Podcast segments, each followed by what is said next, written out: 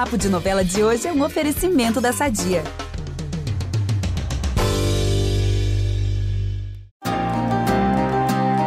O que são as piruetas no avião dos Leôncio, perto da reviravolta que vai rolar na vida do Tadeu?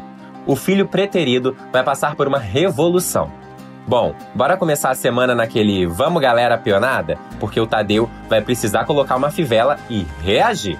Aqui sou eu, Ícaro Martins, desejando uma boa semana para vocês e toda a nossa nação pantaneira. E nada melhor para iniciar a segunda-feira do que a dose diária de spoilers da melhor novela das nove.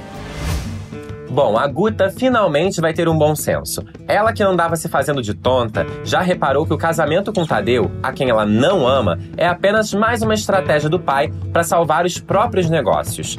Ela já sacou que para ele o Tadeu é um peão não só na fazenda, mas também no tabuleiro de xadrez, que são seus esquemas criminosos.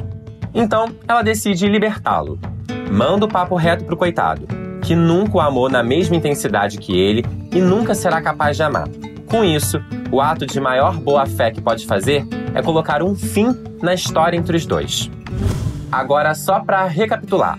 Desde o começo da novela, vocês lembram que o maior ídolo do Tadeu sempre foi o pai José Leôncio, certo? E que pela primeira vez ele não só se opôs ao pai, como também rompeu a relação com ele e se demitiu da fazenda, só para poder ficar com a Guta. Não preciso nem dizer que o mundo do Tadeu vai se desfazer. E como todo bom filho, a casa ele torna.